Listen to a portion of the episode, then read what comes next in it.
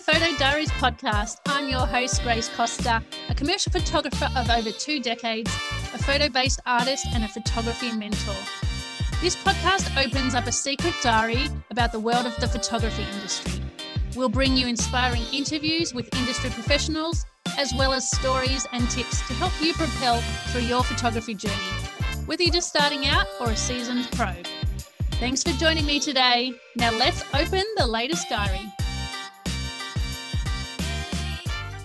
Hello, friends. Welcome back. We've just had our summer holidays here in Australia over Christmas, and I had such a lovely break. I had some time by myself, caught up with friends and family, and uh, the three of us had some time together doing camping and seeing family interstate. So, all around, it was a lovely time. And I had the opportunity to reflect on my 2023. I had a really fun year, to be honest. You know, getting into the National Photographic Portrait Prize exhibition was a highlight for me. But also, you know, I reached my financial goals, which were really important. My business felt really busy and abundant, which felt so good. I built lots more community last year, so I can I'm going to continue to do that both in the photography community and in the women in business space. Yeah, I'm looking forward to this year being another great year. There's a lots of ideas in the making, and I want to really focus on stepping outside of my business and doing personal projects and bringing you guys along the journey. Because if you're like me, it's so easy to get caught up in serving clients and forget about your own creativity and answering your own questions about ideas that you have. So, I'm going to commit to that this year. uh, hopefully, you guys will keep me accountable as well. But that brings me to today's episode. I want to talk about self care as a photographer. I have some friends in my community that, you know, I see complaining about working 10 hours, editing photos at a laptop, and doing back to back 10 shoots a day and things like this. And I think to myself, oh my God, you're going to burn out. You're on the fast track to burn out. And if you intend to be a photographer and have this career for many years to come, decades like myself, you really have to understand how to look after your well being. And that starts with planning your week. So if you're running your own studio, or even if you're doing freelance, you need to plan your week so that you make time for rest. And planning your week means scheduling your appointments, your shoots, and everything, but not planning them so tightly that you don't have time to have a lunch break, you know, rehydrate with water, go back to the studio and just have an hour rest, rest your feet, repack your gear, that sort of thing, um, refresh your brain when I was employed as a photographer, one of my managers, he didn't like me to work shoot after shoot. We would take turns often if we could because he would like me to take a break so that I was fresh for the next shoot and that I could manage my my ideas for the next shoot because we might not think about it, but as photographers, we rely very heavily on our imagination and our brain. So if our brain is fatigued when we're doing a shoot and we have to come up with all the ideas and do the creative direction, it can be super hard to think of something on the fly when you are mentally exhausted. I know sometimes when I go to a shoot and you know my brain isn't switched on mainly because of lack of sleep because I have a young child. But when that happens to me like photographing a team in a workplace and doing corporate imagery and I have to remember everybody's name my brain just freezes and I can't remember each person's name and so that sort of thing can happen when you're not taking good care of your your sleep, your rest periods, and you're shooting too much and too too often. Some photographers will argue with me and say, "Oh, well, we don't have the luxury of not taking every single shoot." I understand that too, and sometimes you can manage that by negotiating shorter shoot times. So, for instance, if I get requested to do a full day conference, I will no longer shoot a full day conference. I don't want to be at a conference all day long, for a start. Secondly, I just don't want to be working on the tools for eight hours. That's too much for my body physically, and I know other photographers feel that way too. So I feel like it's totally okay to negotiate a shorter time frame for something like this. So I would sometimes get back to the client and say, Thanks for your inquiry, blah, blah, blah. I notice you have requested a full day, uh, eight hours you've, you've written there. On that date, unfortunately, I only have the capacity to attend a conference for three hours. So just let me know the most important time slot within that time frame that you'd like me to attend the conference, and I will do my best to accommodate. So that is a way that you can, you know, just shoot to your capacity because there are some friends of mine, even really strong males, uh, who are having a lot of problems with their body, uh, fatigue, neck pain, wrist pain, feet. A lot of people are complaining about their feet problems as well, shoulders, things like that. So that brings me to my next point of carrying your equipment well. So when I had an employer, uh, we had a workstation assessment and an ergonomic assessment, like a work health and safety type thing. I was getting really sore hands from overuse and you know like being at the desk and using the the mouse too long and things like that. And so I had an assessment and they adjusted a few things for me. One thing they got me was a camera case on wheels. So it looks like a suitcase on wheels but it's smaller than a suitcase. And I just take that everywhere with me now because it fits everything in the one case. I know I've got my triggers, my batteries, my filters, spare lenses, anything that I need in this bag, and it totally fits. And when I arrive to a job, sometimes, depending on the type of job I'm doing, I'll just pull out the camera, put it around my neck, and use what's called a shoot sack by a company called Think Tank. I just put a spare lens and my speed light in there if I'm just doing like a quick kind of on the location job. Otherwise, you know, with that suitcase, I can bring it into the location where I'm shooting, put it in the corner, and just put the camera around my neck and come back and forth to the case or use the shoot sack on the photo shoot. So that works super well for me. I would suggest looking into a Lowepro camera case if you're interested as well. And other options for carrying your equipment, you can consider getting those padded harnesses. I wouldn't personally recommend those leather ones or the neoprene ones. I would get something that has got a little bit of comfort and padding to it. You can look at Lowepro again, probably heaps of other companies also. There's also something I used to use when I would shoot with two cameras. It's called a spider and it's a belt. So the camera is secured at the bottom, just like a tripod mount, and you slide the camera into the holster, kind of like a gun holster. And you know, people love seeing me wear this thing. They thought it was super cool. but it allowed me to have one camera over my neck and one on my waist. And for me, that worked really well because having two on a harness didn't work for me because it would really make my back sore. So I felt like the one around the waist was a really good solution for me. But carrying your equipment well is super, super important to start that now or even just bring that into your workflow now. You want to look after your body, you don't want to have injuries. You are the only photographer working in your in your business, so you need to look after you. Okay, speaking of equipment, let's talk about now working at your desk, your workstation. For a start, did you know that your um, monitor should be at least 50 to 100 centimeters away from your body? So you're not too close and you're not too far away from your screen. Also, you should ensure that your legs are 90 degrees from your body, so you're not like on your tippy toes. Your feet are comfortably situated either on a footstool beneath you or your feet are flat on the ground, creating a 90 degree um, knee shape. Also, your eyes should be, you know, just under the top part of your monitor as well.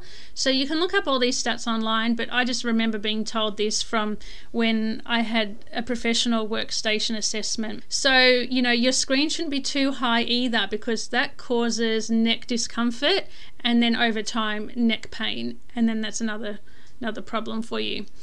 So, ensure your monitor is at the correct height the monitor is at the correct distance from you. Also, your desk height is at the right height for you, not too low, not too high, so that your wrists are comfortable when they are working with your mouse. Speaking of your mouse, I do not use a mouse and I haven't used a mouse for, geez, probably 15 years now.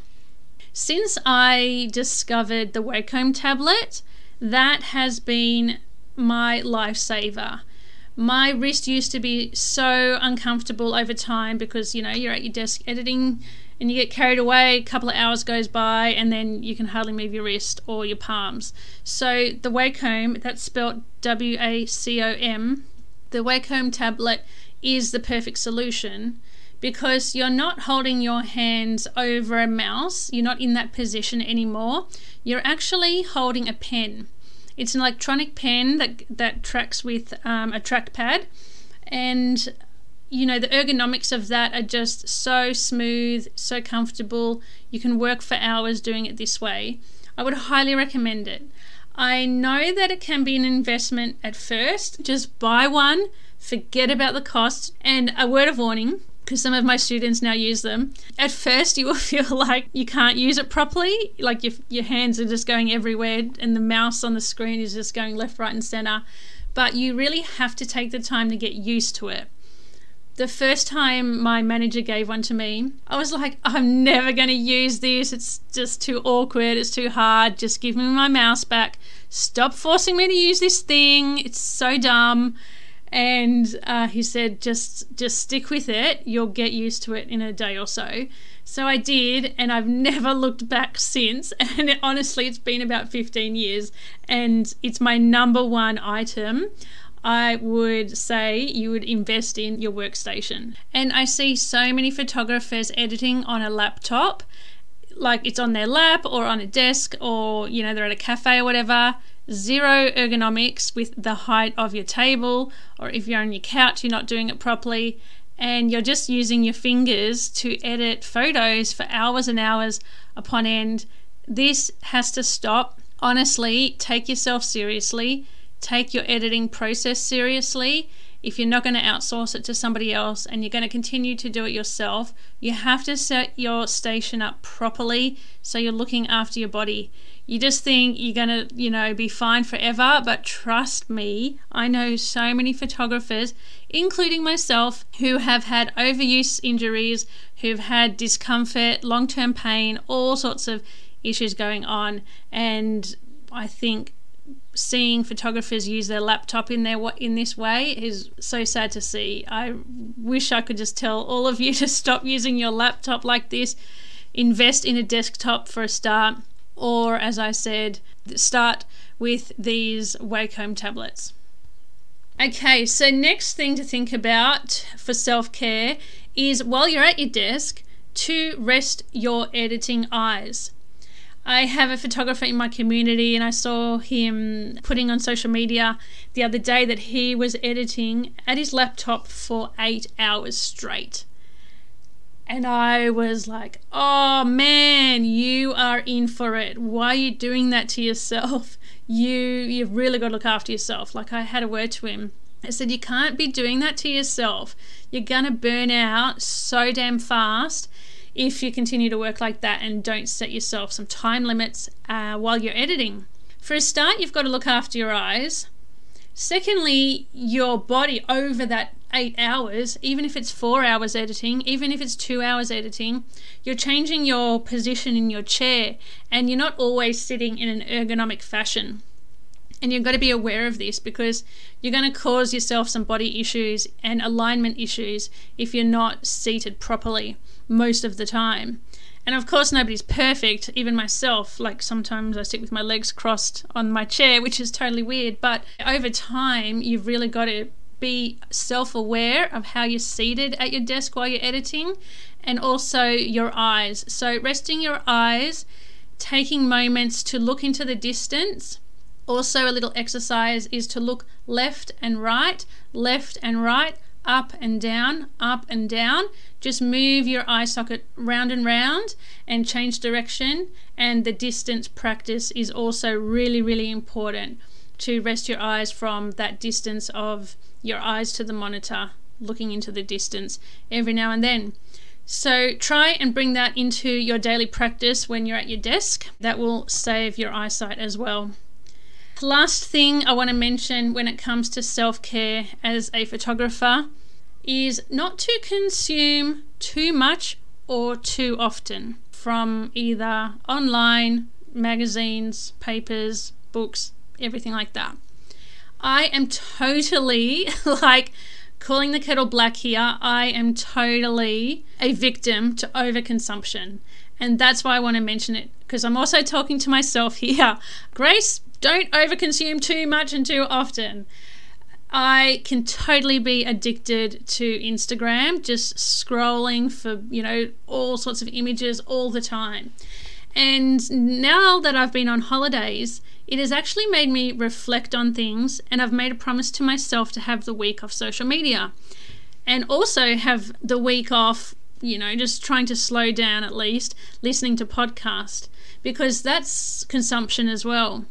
And the reason I'm giving myself these boundaries while I'm on holidays is to purposely allow my brain to step forward and make my own thoughts and not be disrupted by the thoughts of others, the ideas of others, the pictures from other people, the content that's out there. It's just so overwhelming, and I'm feeling it big time right now. So I've got these boundaries in place with me. Let's see what your brain can come up with yourself. See if you come up with new ideas. See what your thoughts are on life, on um, on work, on whatever. You know, how can you even give yourself a break? What if it was just for half a day once a week? Or every Sunday, you just don't touch your computer, you don't touch your iPhone, Instagram, or Facebook, or TikTok, or any of those platforms, just on a Sunday so that you can allow your brain to rest and start bringing in your own ideas and know what you think. As a working photographer, I've been in the industry over two decades and I have seen many photographers burn out physically, mostly physically, because they haven't looked after themselves. They have felt like they needed to take on every single job, they need to be at the beck and call of their clients. And actually, you don't have to be at the beck and call of your clients. You are the boss of you, you're the boss of your business, and you can negotiate with your clients and say, look, I'm only available for this many hours.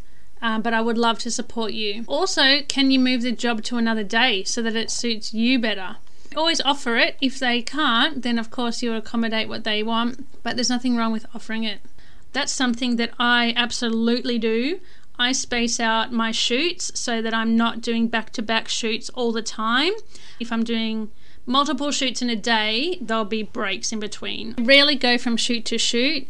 And part of the reason as well is so I can deliver social media images the same day or within a couple of hours post shoot.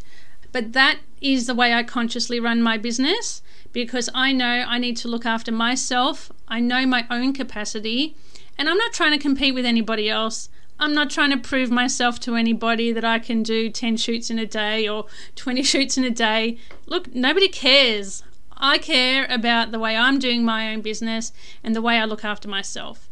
So I hope you guys can think about that for yourself going forward, and especially seeing as we're in the new year, how can you start to put in some boundaries so that you think about your self care as a working photographer? All right, my friends, don't forget to go and download my photo prizes and awards mega list. You can head to the show notes and grab grab it from the link below, or hit me up on Instagram. It's in my link in bio as well. But um, hope you enjoyed that one, friends, and I will catch you on the next episode. Bye. That's it for today's episode. If you found it valuable, I invite you to leave a review so more people can find this podcast, or simply subscribe to be notified when each new episode drops. Until next time, see you later.